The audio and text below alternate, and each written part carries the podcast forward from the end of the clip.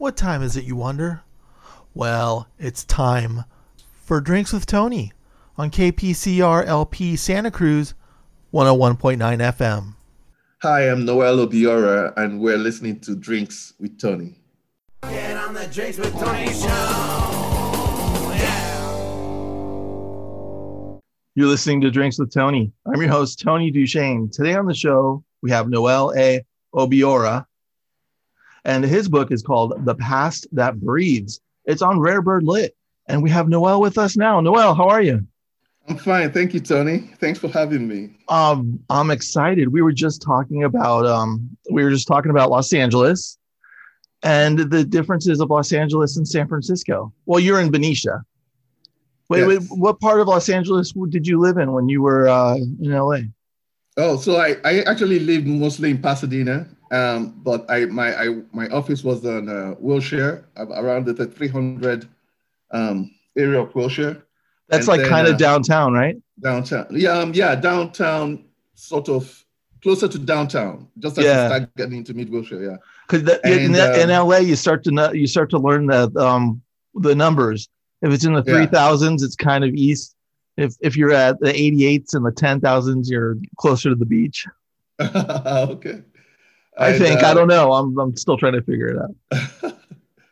yeah, and I and then I my, I moved back my office to be closer to Pasadena. So I stayed. In, I spent most of my time in LA in Pasadena, and then uh, my most of my working life was in LA proper. You know, between LA, Hollywood, Beverly Hills. At some point, my my office was in um, on Beverly Drive in in in Beverly Hills. I, I was renting one of those uh, executive spaces from from uh, from uh, uh, an executive office uh, renter, and it it it was too much of a commute, so I canceled it um, and moved back to Pasadena. The Pasadena to Beverly Hills is a commute. If you got a during commute, it's a it's a mess. Right, right. Yeah. I mean, you don't you don't start leaving when you don't you don't you don't even dare to leave around five or four. You just wait for the traffic to die down and then you head out. Yeah. Yeah. I, I've tried to situate, my, situate myself in Los Angeles. So when I work or I have any meetings, I do them. It's either the afternoon or the night. I'm not going to meet you anywhere near commute. right, right. The, the the the freeways have no schedule. You know, you just when you get there, you you can't say, oh, I'm gonna skip. I'm gonna skip this time and do it at this time because that's when it will be easier. It, it could just get jammed at any time. That was Yeah. the crazy part of LA for me. And what I used to do when I, I used to, well, before COVID, I tried, um, commuted from Los Feliz to uh, UCLA and it Mm. just, it drove me nuts. But I always knew I can get off. I, I would leave early and I would do either work at UCLA or I would do my own work at a cafe if it was just too bad of traffic. it's like all these little plans on the outside. Right. But your book is based in Los Angeles. yes. And uh, um, I, I like that. Is what what what what was the decision for Los Angeles as the basis for the book? So the, the book was really inspired by the frustrations of the of my practice back then when I was starting off my practice in LA, and um, just representing people who really couldn't afford uh, representation for the most part, and um, and just trying to hang in there with them and and um, you know try to encourage them, and and then try to push the process as much as you can so that the process is actually respected.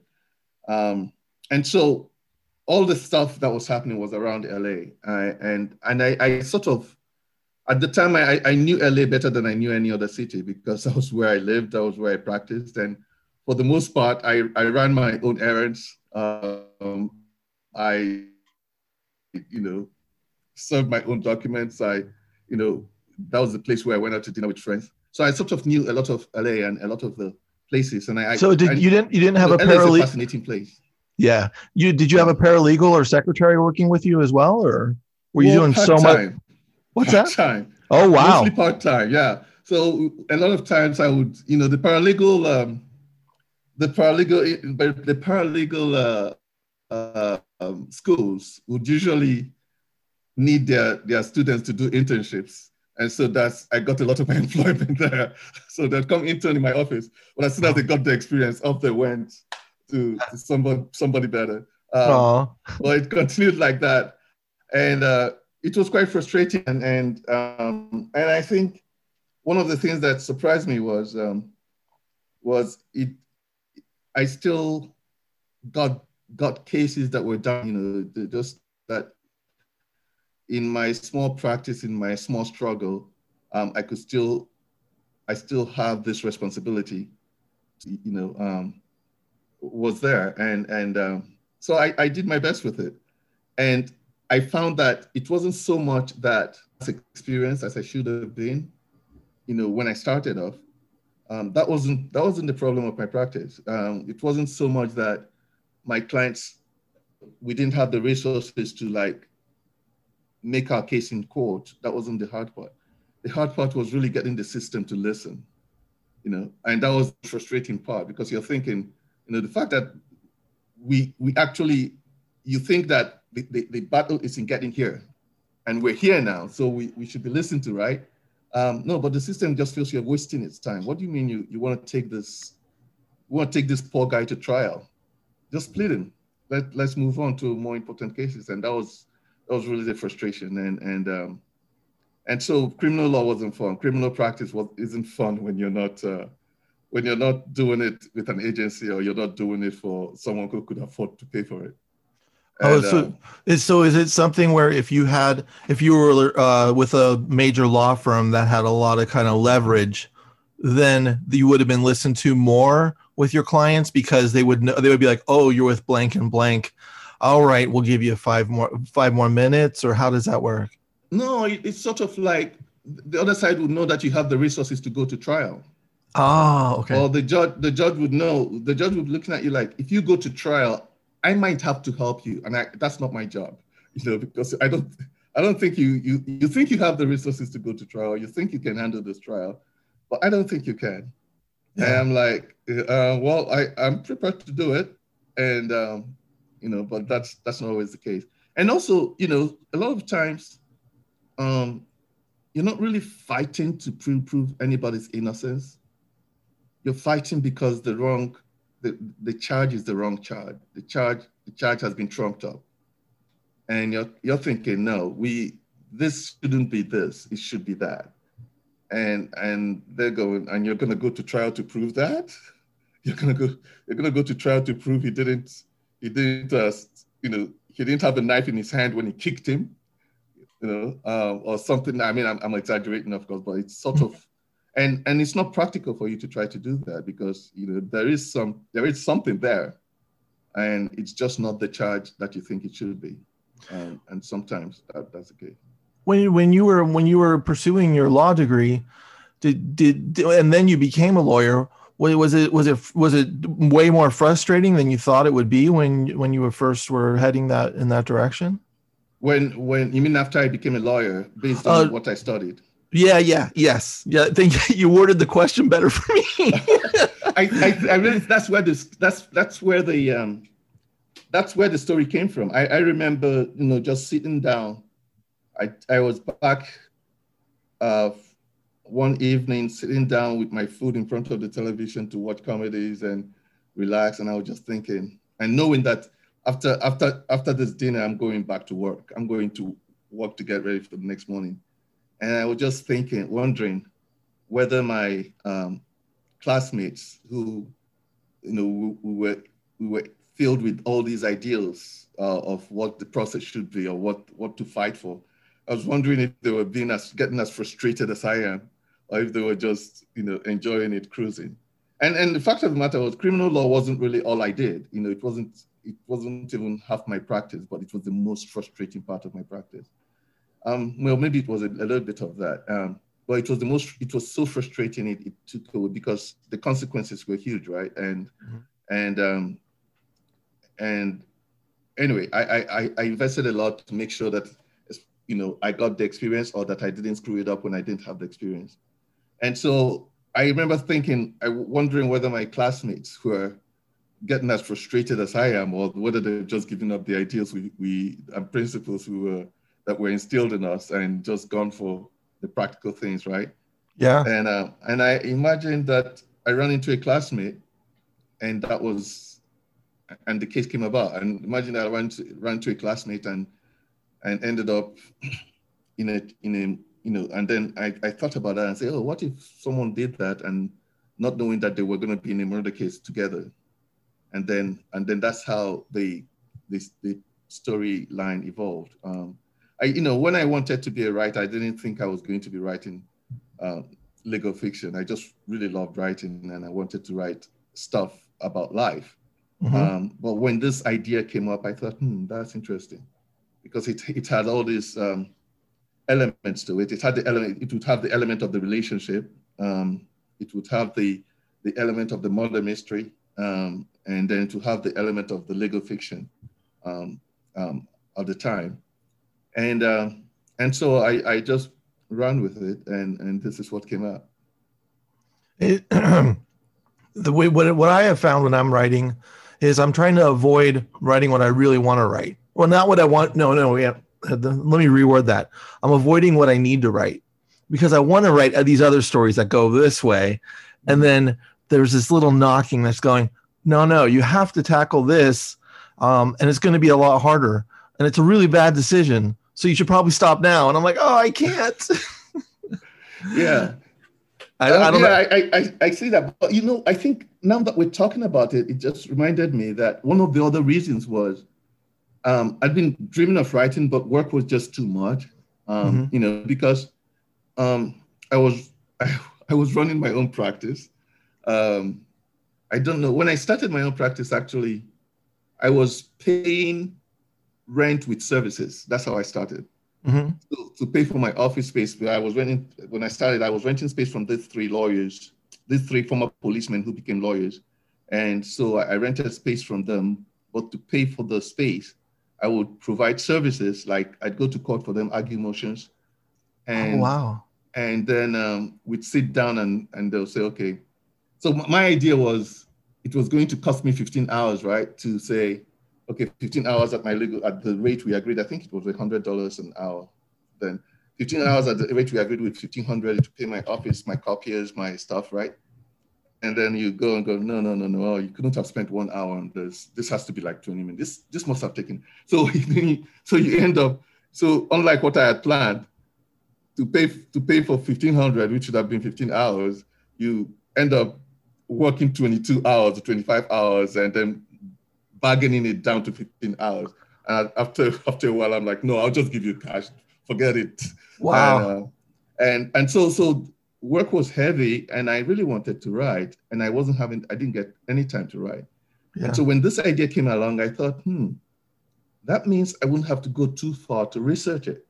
You know, that means I wouldn't have to add the the time to go to the library to do all this stuff because this is what I do you know, uh, I wouldn't have to go too far to research it. It may it may help to start with this, and and build it up. And that's actually one of the reasons it took too long because then when you find you have time, you go write what you really want to write. Right? You mm-hmm. you're like, oh, forget this story. I'll come back to it. This is what I really want to write. Um, but but that's the, yeah that that helped because I thought okay if I'm writing what if, if this story appeals to me, it's really something that means a lot to me and it's not something I'd have to go too far to research, which would add more time to what time I don't already have. And so I, I, I just ran with it. When you were writing it, where did the frustrations come back of what you had to deal with as a lawyer? You're, was it, were there some scenes where you're just like, oh, do I have to go through this again? um, actually, no, differently. It, it, when it came back like that was when um,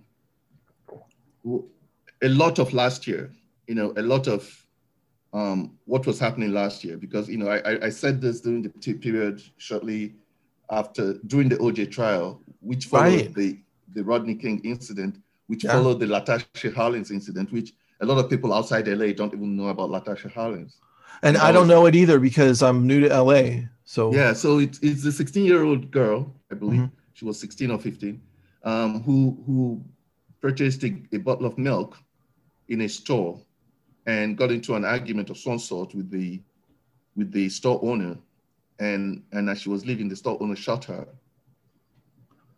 And this was wow that far back. Yeah. And um, and and uh, and then the Los Angeles riots had happened months before that, and mm-hmm. and so in the midst of it, you're still trying to to run your practice. And um, so looking at it last year, that was when all those frustrations came back. All those, Yeah. you know, things came back because you you're just seeing almost the same the same level of indifference to to human life just based on on race and lack of resources um, Right. playing out in a in a in a in a way that it shouldn't in in, in this society um, Yeah.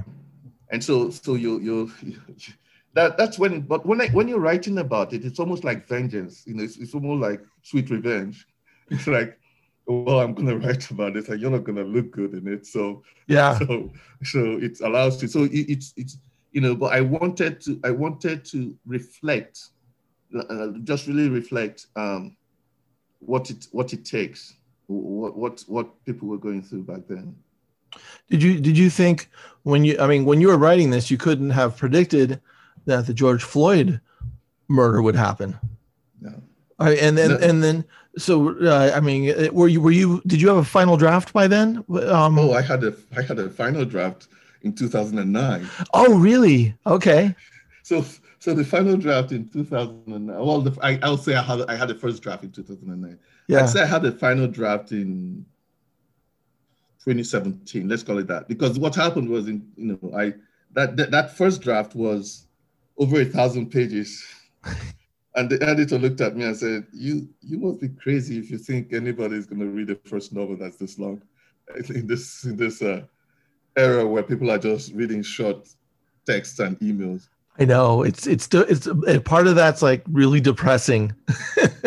Like- and um, and they, they went and he goes go go any the only chance you have of this even getting a publisher is if you go cut it down by more than half and I, I looked at it and I'm like no I'm not cutting this. This is what Sarah want to tell. You know I was like thinking oh there there are you know I can self-publish. I can just dump this in the and, and do it my way. And um but one that was one side of me was saying that. The other side of me was saying well listen to him. It does make sense and some of these edits make sense. But i didn't know how to cut it then. Um, so i put it away and wrote other things and, and i came back to it. And that's when i, I started um, started really understanding um, what what was how best to to reflect what i wanted to say and so when i when i cut it down to I think when I cut it down to about 600 pages, that's when I knew I, I think I had a draft, and that would have been like 2017. And then um, we we a lot of things were happening. I um, in 2018, but that was the next the, the final the draft that now went to the publishers was then, and um, I think the publisher picked it up June last year or something like June last year. I know, I know. I mean, it was in my editor's hands um, um, because I was using a consulting editor. And Oh, okay. It was it was in his hands for before before the beginning of last year or something like that. And um, he had another book he was working on that he needed to take care of before he, he got this out. And um, and so this publisher picked it up, and I and I, you know my editor was saying, no, the the story seems timely now, most so timely now, given what's happening. So that's probably why he picked it up immediately. And uh, but we were glad he did, and that's why we thought we actually thought the release date would be February or something like that, but it got delayed a little bit.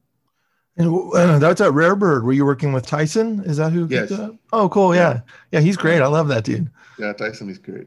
Yeah. Yeah. So you so you had a consulting editor. What what does that mean? I I've, I haven't heard that before. Is that someone that's working with you on your edit as well as kind of presenting it to publishers? Yeah, Okay. Yeah, so so so I was in a Squaw Valley, um, and uh, in one of the workshops at, at the writers' workshops, and one of the workshops was um, this great guy. His name is Jay. He was working. He said he was he was an editor for um, I think it was Bookman in in uh, Bookman uh, in uh, Berkeley or one of those, or not in the Bay Area Okay. and he was uh, he was running the workshop on this particular day and you know you you're in the workshop you have every 12 of you have books you're trying to get out and you have an editor from a publishing house. This is the chance, right, to talk to him. And I remember him saying, after the workshop, he said to everyone, okay, I am gonna, I know some of you have talked to me about whether I should, uh, whether I'll be willing to look at your book or look at what you're working on. And, you know, uh, I just want to say this to all of you. Um, I am going to look at whatever you send me. And if it's good, I'll push it along to my publisher. But I'm only going to look at it once. I'm not going to look at it twice. I don't care if you go back and make it the best possible book it could ever be. I don't care if it becomes Harry Potter, the next Harry Potter. I'm not going to look at it again. So you you make sure it's the best. It, you, you have it at the best you can possibly have it before you send it to me. And um, so of course I just wrote his name down in my in my journal and uh, in my address book.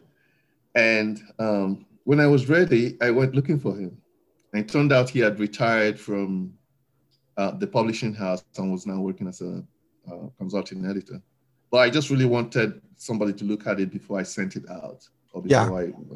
I, um, but when I found out he was working in that capacity, I was like, oh, great, this is really what I want.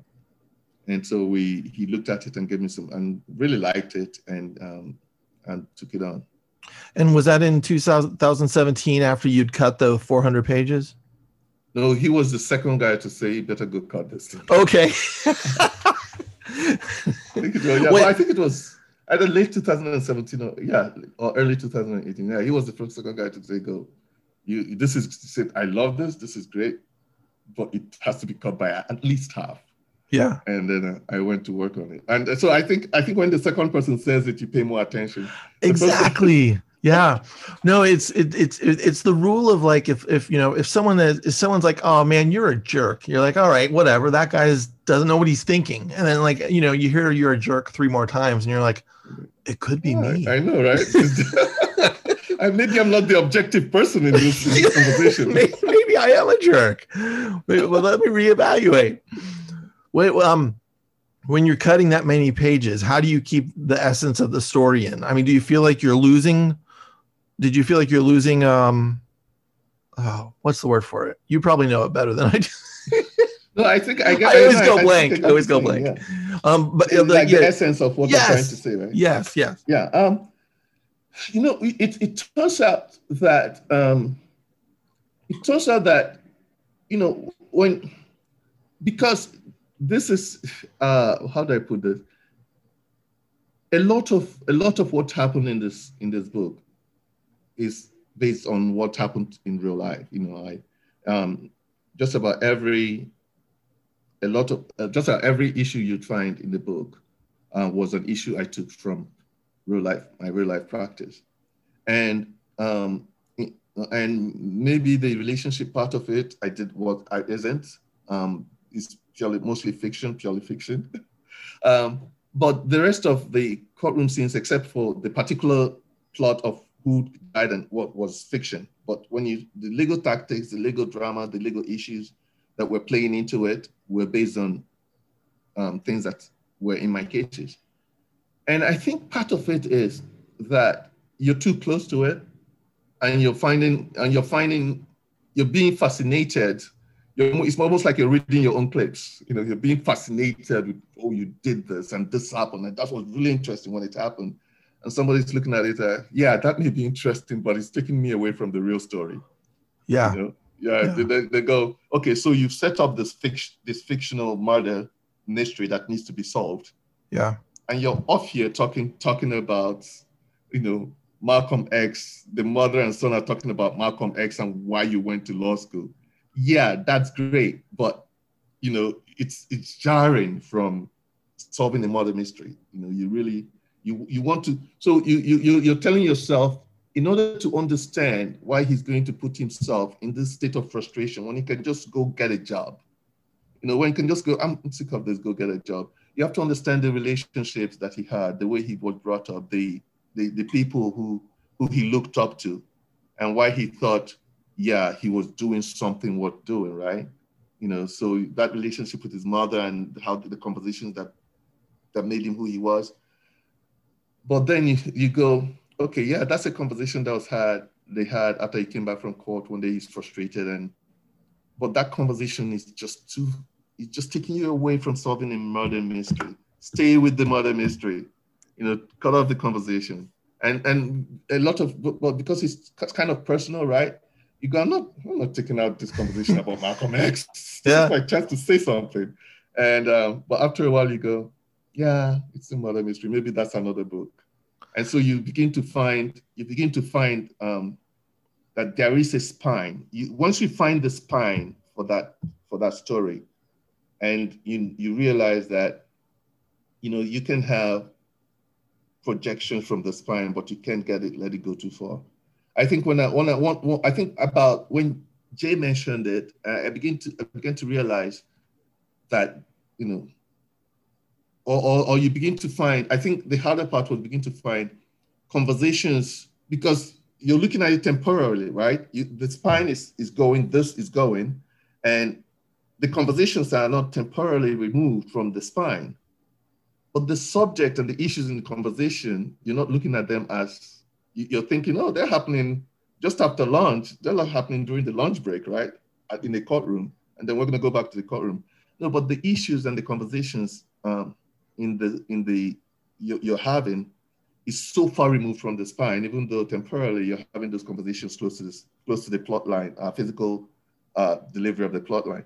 So you begin to make those dis- find those distinctions where you're saying, okay, this is not what, and I, I think that's what helped me begin to understand what they were talking about. Not that, not that, you know, this is really crappy writing, which I was really defending so much. It's not that crappy. Um, uh, it's, it's it's or that or that necessarily it's because the book is too long.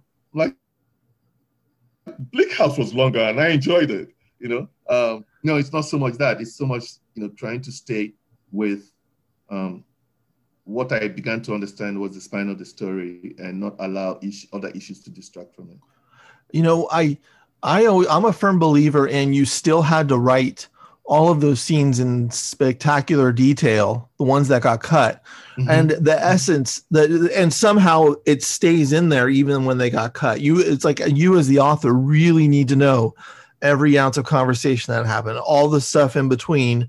So then when it's trimmed down it's it's there. And the, the reader kind of is the reader's more more along for the ride and they don't even know why. But it's because you know as the author that it's just like this is grounded in a lot and right. you, we may be dipping in on this scene but there was you know we don't need to show the 10 scenes that happen there but they're going to vibe the 10 scenes they're kind of there like ghost Exactly. It, it makes it a much better book, the fact that you've actually written those down. Um, I think it made it a much better book because if you ask the editor um, who read this in 2009, if he, if he had, he had actually, he did end up looking at the same book and saying he liked it, right? Mhm. If you, if you ask him, if, if he sees what, what a particular conversation, a particular, con- he would tell you, he would essentially tell you the subtext and the backstory of what happened because you didn't it's not that you changed what happened is that you took a lot of that out and almost condensed it into something very precise that that reflected the, the, the character um, or the, the the you know individual that you're trying to present. And so sort of um,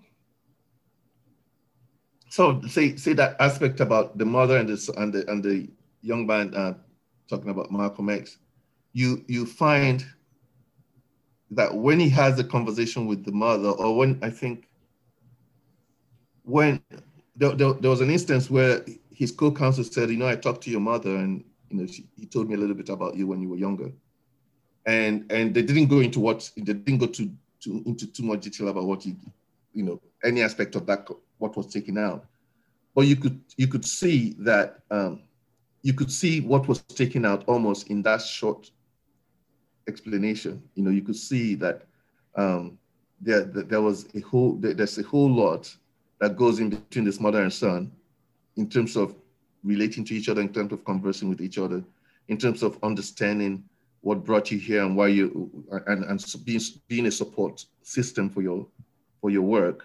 Um, but it's not on paper anymore.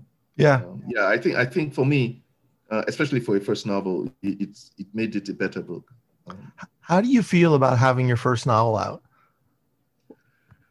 I'm still, uh, I you know it's exciting to begin with, um, but it's just um, it's just strange, you know. It's just it's just uh, it's, it's it's sort of there's this feeling of you you know. Um, I think especially because this novel has a lot of sensitive racial issues in it. You know, the the, the there's a biracial relationship. There's a an OJ type murder case happening. There's a you know, and all those um, systemic issues that come up. Um, a part of me, a part of me is ap- apprehensive about how it might, it might be negatively construed instead of understanding, especially in this climate, instead of Yeah. um, instead of taking it for what it's it's saying that um, regardless of what the situation is, and let's face it, this country has come out of worse worse climates, racial climates before. But regardless of what the situation is, um, at, at its very core, we are human beings, and we can at least agree as human beings that this thing, take the George Floyd incident for instance, it's just wrong, regardless of regardless of, you know, you see a lot of people putting it in the context of yeah, it's wrong, but worse things happen in, you know, this Yeah. neighborhood, or it's wrong, but this data says this. Let's let's forget the but part. Let's just focus on it's wrong, right? And um, and so that conversation needs to go on. People need to understand that at, at, at the core of what um, what uh, um, those who have not, or those who are struggling, or those who feel they're oppressed, are struggling for, is a human need, not just a racial need. It's it's a, it's it's uh, it's something that we can all. I can I can't imagine that we cannot all relate to it. And maybe I'm speaking from I'm, I'm speaking with, with my own biases, but it just strikes me that um, when you when you pause to forget the deniability or forget the the the defenses that you put up, you would see the wrong, and you you can you can you can agree that it's wrong. And so it's sort of it's sort of what these two what these two old friends right come to, and they're on different mm. sides of the murder trial, and at some point she says to him, "Oh, don't even go there. You know, you I can't believe you you think this way." And he says to her, "What the what are you talking about? You think exactly the same way." You know, and it's the conversation and an issue that they've not discussed before. But he has the confidence to say to her, "I know exactly what you think about this situation. Don't tell me that we're on, we're on different ideological spectrums, therefore we disagree. No, you think exactly the same way because I know you at your core and you're a decent person and you're a human being, and this is what decency calls for. Yeah. We can argue about, you know, we can argue about the cost of it. We can argue about the practicality of it. Those things are, uh, uh, are, are noises around the core wrong that we can all agree to. And so that that's sort of what, what was pushing it. and it's and it's so interesting because what scares me is George Floyd was murdered. Oh, you know that that scares me when he was murdered, but it was that was filmed. What are the ones that haven't been filmed? What are the ones that we haven't been able to see? And that's when it's like, this is bigger. Even with Rodney King, that that Yeah. was. I, I remember that time as you know I was um I think I was you know I was like early 20s Mhm. and it's just like that opened the world up to me because I'm like wait a second. That was on tape. How many others were not on tape?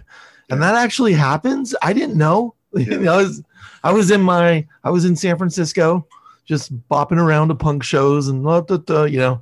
And then all of a sudden that comes out and that's yeah you know brutal Oh, and, and I think I think that's that's what you know, and that's 20 years ago before everyone had a camera on right their cell phones, right?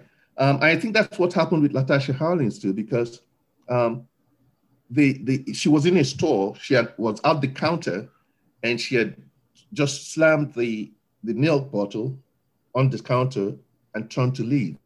It turned out the security camera that was supposed to catch people doing things behind the, the, the cashier at the counter saw everything. And that's that, that's even why people would believe her.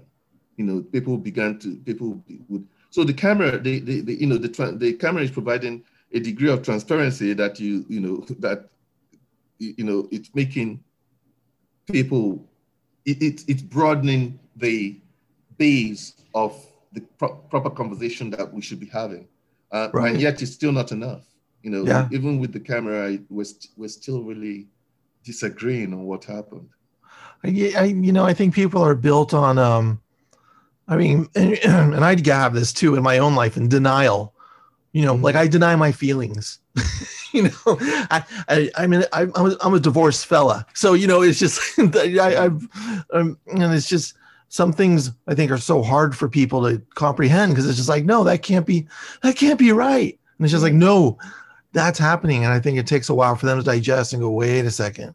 Yeah that is a problem. That's you know. Yeah yeah. It, it, it when it when it pushes you to a level of you know discomfort that you don't want to deal with yeah. and it's it's not really in your in your neighborhood or in your system you go um okay let's someone else deal with it. Let's right. let's talk about something else um and um yeah it's it's it's um well I, I i just i just think the younger people especially also the younger people um are communicating a lot more with each other um i, I just so, so i sometimes or, really wish that we older people should just step aside and let them have this conversation. You know, let's let's not let's not you know bring uh, our preset views of what BLM should stand for, what it shouldn't stand for to their to their conversation. Let them have this conversation. Let them, you know. Yeah, I, I, sometimes I'm thinking. Sometimes I see, and I'm like, oh man, the kids are all right. The kids are gonna, yeah. the kids are gonna yeah. be great. And then sometimes I see them do other stuff, and I'm like, oh, maybe not. this, kids, this might be a problem. I mean, we can step aside. We'll be dead, you know, and they'll still be around. But yeah, yeah. Well, you know, um, yeah, but they, they they have more tools than we had to be able to communicate yeah. with each other. You know, to be able to say to each other, "I don't agree with this," or "I, I yeah. do agree with this." Yeah. Um, and it's weird that brings anxiety at the same time because they have so much coming at them. Right. Which is, I mean, they can be like, "Oh, look, oh, the, you know, the George Floyd murder. This is bad. Oh, TikTok." It, it's exactly. it, I'm, I'm like no no no let's focus on this for now. Yeah yeah you don't have to know everything. Like find what you dig and then just kind of dig dig dig into that you know? Be yeah. good at that. Yeah um maybe. No I, I totally agree. I, I uh they, they have they have so much going on and um and and and and a tendency to be distracted by that excuse me. Sure there's so much going on and a tendency to be distracted by it. And yeah. uh, um, but I'm I'm actually um, impressed by the kind of conversations they're having, and also like they're they're having these conversations not just in in the old neighborhood, like right? They're having these conversations in, with people in Germany, with people in you know, they, they, you're, you're, having it, it's interesting. Um, yeah. It's really interesting the, this, the, the range and breadth of of uh, their reach when they can when they start communicating with each other. Yeah yeah. You know when like when, when i was um when i was young and the first time i traveled anywhere it was in 1994 and i went to paris. I never really even traveled the united states. And it was like landing on an alien ship on a world where i'm just like wait what is you know and there's no airbnb you know i'm broke i'm trying to sleep on friends of friends floors and i'm trying to just all i have is an, an address and a meeting place. And it's just mm-hmm. like yeah. and, and it's just um yeah it's it, it's uh i don't know why i brought that up. I, I think no, yeah in terms of the, the the range of this that, that these kids have now right? Yeah. okay, think of when you were going to paris right? And if somebody could just you go in and you land and you find your way if somebody, if yeah. you could go online and go to Google Earth and say, okay, this is the street where I'm going to be, right? actually have a sense of what it looks like. Yeah. You know, and you'd you'd walk in like an old timer, just you know, walking. But you you you go in and if you have anything about what it looks like, it's a postcard that yeah. just captures a small space. But right now, you can actually get someone to say, um, so I'm going to be here, and, and a complete stranger too, right? Right. You say, oh, so I'm going to be on route whatever, yeah. and I'm thinking, um, I have an appointment at 10 here, but my friend wants to see me at 11 day. Do you think I can make it? And you have 10 people give you options as how you can make it. Don't take the, don't take the subway. Go this way. Oh, you Right. can take this corner. You're gonna be able to do it, and they'll give, actually give you the Google like pictures to see it. Yeah. Um, and um, It and took me like two days to get to La Defense. Uh, I'm saying it wrong. The, the, the La Defense Yeah, area. yeah, yeah. I ended up in Gare du Nord, and then I was like, and then I got like, I didn't know I got a hotel there that night, and then I was hanging out, and I'm like, oh, all these people hang out on the street, and then I started to realize, you know, all these dudes, and I'm like, well, maybe I'll just hang out and like, you know, maybe strike up a conversation with them, and then people were picking them up in their cars, and I'm like, these guys are prostitutes. just like, you know, it's a, I, you can't have that. I, I wouldn't be able to have that experience now because they'd be like, don't be on the corner of blank and blank Right, because people are going to think you're a right. prostitute. No, but yeah right and um and it, and back then also you get lost and you go oh i know more of paris now you know yeah, so, so you- there's always you know I, I i sometimes tell them they, they don't know how how how good they have it they don't they don't they don't it, it's almost like um you you I, I don't see a lot of them backpacking these days yeah, because you know, you know I'm, I'm thinking you should do that. You should do that. Go experience the world. But but they well backpacking. I can just go online and see it and you yeah. know, figure out where I want to go. Get in. Yeah, you you know the next city you're going to. You have no idea how you're going to sleep that night. You might Yeah. sleep on the street, but you have to ask the locals. Uh, You know, Australia has their gap year. They they have to travel for a year, and I love that. It's that's great. I didn't know that. That is Yeah. great. yeah, yeah. It's, um, Why, why are you rushing to to get a degree that you probably may not have a job waiting for you when you come out? I, And I you've, you've lost those very important years. Yeah, no, I um, I don't have kids, so I, I I shouldn't be saying anything to a parent, my friends, my friends who have kids. But uh, sometimes I go, hey, would you just give them three thousand dollars and a plane ticket and go figure it out, and I'll see you in a year. And they're gonna have to go get under the table jobs, and they're gonna have to do these things to get from place to place to place. But they're gonna make the friends, they're gonna make friends that they're gonna stay with friends with for the rest of their lives because they did the struggle together. You know? This generation will not may not take that deal. You'd Yeah. be surprised. Yeah. They, would say to you, yeah, no, that that's that's that's the old time thing to do. That's like old school thing to do. Yeah. This yeah. generation may not take the deal, but for some reason they're so eager to go go to, go jump in and start working. You know, they're so eager to just get these jobs and build a resume. You know, and build a resume for like when they go into college and then when they come out of college, so that the resume. I'm like, you will work enough. You will work till you you you tell yourself, I'm I'm tired of working Yeah. this period is important. Go enjoy it. You know, Yeah. this, this is not a dress rehearsal for being an adult. This is this is this is the time to be 17 years old and 18 years old, not to not to prepare yourself to be 27 years old. No, you just live in this moment. Um, Yeah, and go complicate things. Go ha- go have a Exactly. go have a kid on accident and see what happens. And then all of a sudden you got a beautiful, you know, son or daughter, and you're just like, oh, oh wow. And it's their, you know, I, she, you know, she lives in Belarus and I live here, so we fly back and forth. And, you know, it's yeah, it's uh the complications Yeah, are sometimes uh the struggle is sometimes fun. You you know you came to the states from Nigeria, yeah?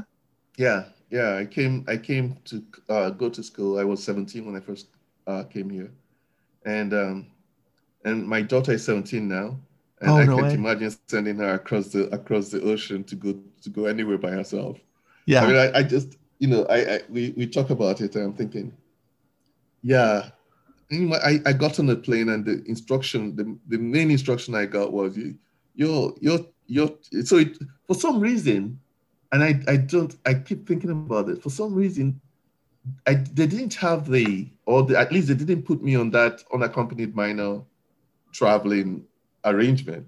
uh-huh. I guess I was 17, so maybe back then they didn't think of me much of a, as a minor. So the instruction was, you're changing, you're switching place in Switzerland, and you better not miss that flight because you have no, you have you have no visa to stay in Switzerland beyond your transit period. So make sure you make your flight to New York from Switzerland, and that's the instruction a 17 year old got uh, when they hopped on the plane in Nigeria, in Lagos. Wow. And, uh, and uh, I, I remember landing in Switzerland that morning, hungry as heck, but not wanting to leave, move away from that big giant uh, thing showing you where the planes are arriving, where the planes are going, Right. and uh, just to make sure I get on my plane to New York. I know.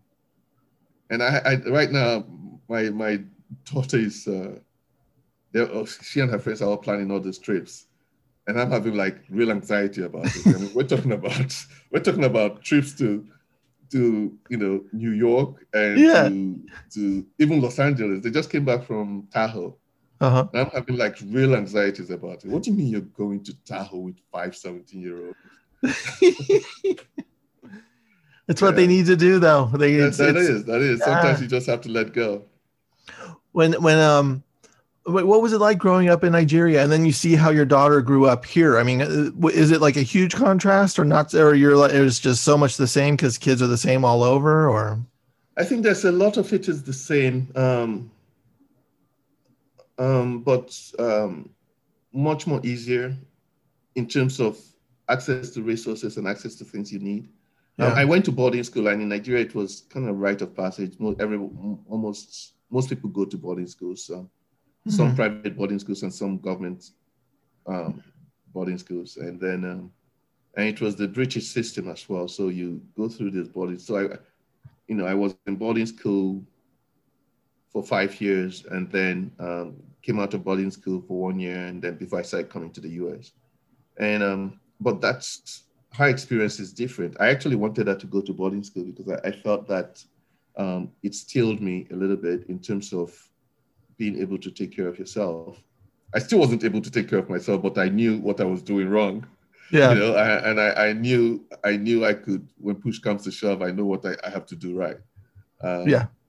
And um, um, but no, she. It it was um, it wasn't that different. I mean, in terms of you know, kids are kids. They go to school. They spend most of their time in school, and they come back and have to do their work and and go back to school. Um, so in that case, it wasn't that much different. Uh, but except that in my case, I was in boarding school, and um, uh, in her case, she didn't. She didn't go to boarding. when you go to boarding school that kind of separates you from your parents right Right. Yeah. Yeah, So you- yeah. So my, you you, and it's not just like they're separating you from, you know, you're you're in Millbrae boarding school. You're in boarding school in Millbrae, and parents are in Walnut Creek. No. Right. You're in you're in San Diego, and the boarding school is in San Francisco. yeah and it's it's not it's back when you didn't have a cell phone to call your parents when things go bad so right the teachers have you and they have every right to spank you and get you, get you into shape wow uh, did you get so, spanked uh, you got spanked in boarding school yeah you, you Yeah. i mean if you get into trouble enough you get you get Wow. into, um but it's, it's it's essentially a tr- uh, it's a, it's that type it's kind of like a trust system right so Mhm. I, I I get to this campus and I hand my children over to you and I trust you to treat them like your children and I leave. yeah And then they and then they they the teachers hand you over to the senior students and then they leave because they don't live on on the boarding uh, on the you know on campus with you. You live on the boarding school with the older students and then uh, and then you guys sort yourselves out um, as you live your lives yeah um, it was really interesting. You you make you make the best kind of friends there. I mean, I have, you know, I have friends um, from boarding school that, you know, you don't see for 20 years, and when you see them, it's like you only lost 20 hours, and you know because they, you know, you you grew up with them, you learned stuff about yourself with them, and um, you know, It's it, it's so beautiful how because we just we forget how smart kids are. I mean, I'm not. I, I shouldn't say we. I say me. I forget how kids smart kids are, and um, like you could throw a bunch of six year olds together, and they're gonna figure out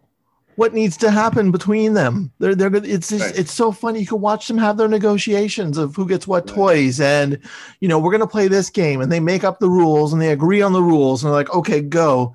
And then if they if there's if there's something wrong with the rules, like everyone will be like, no, no, no, wait, that's not the rules. Let's come back to this. And it, it's like it's almost like watching Parliament. You're just like sitting there going, oh, you. yeah, It, it's so it's so interesting how ingrained in us it is to like just just you know we we want we want to be liked by our friends and we want things to be you know right in a way. right. Yeah, yeah. To let them, and it is it's it's it's what ultimately makes us who we become, right? When you leave them to sort things out.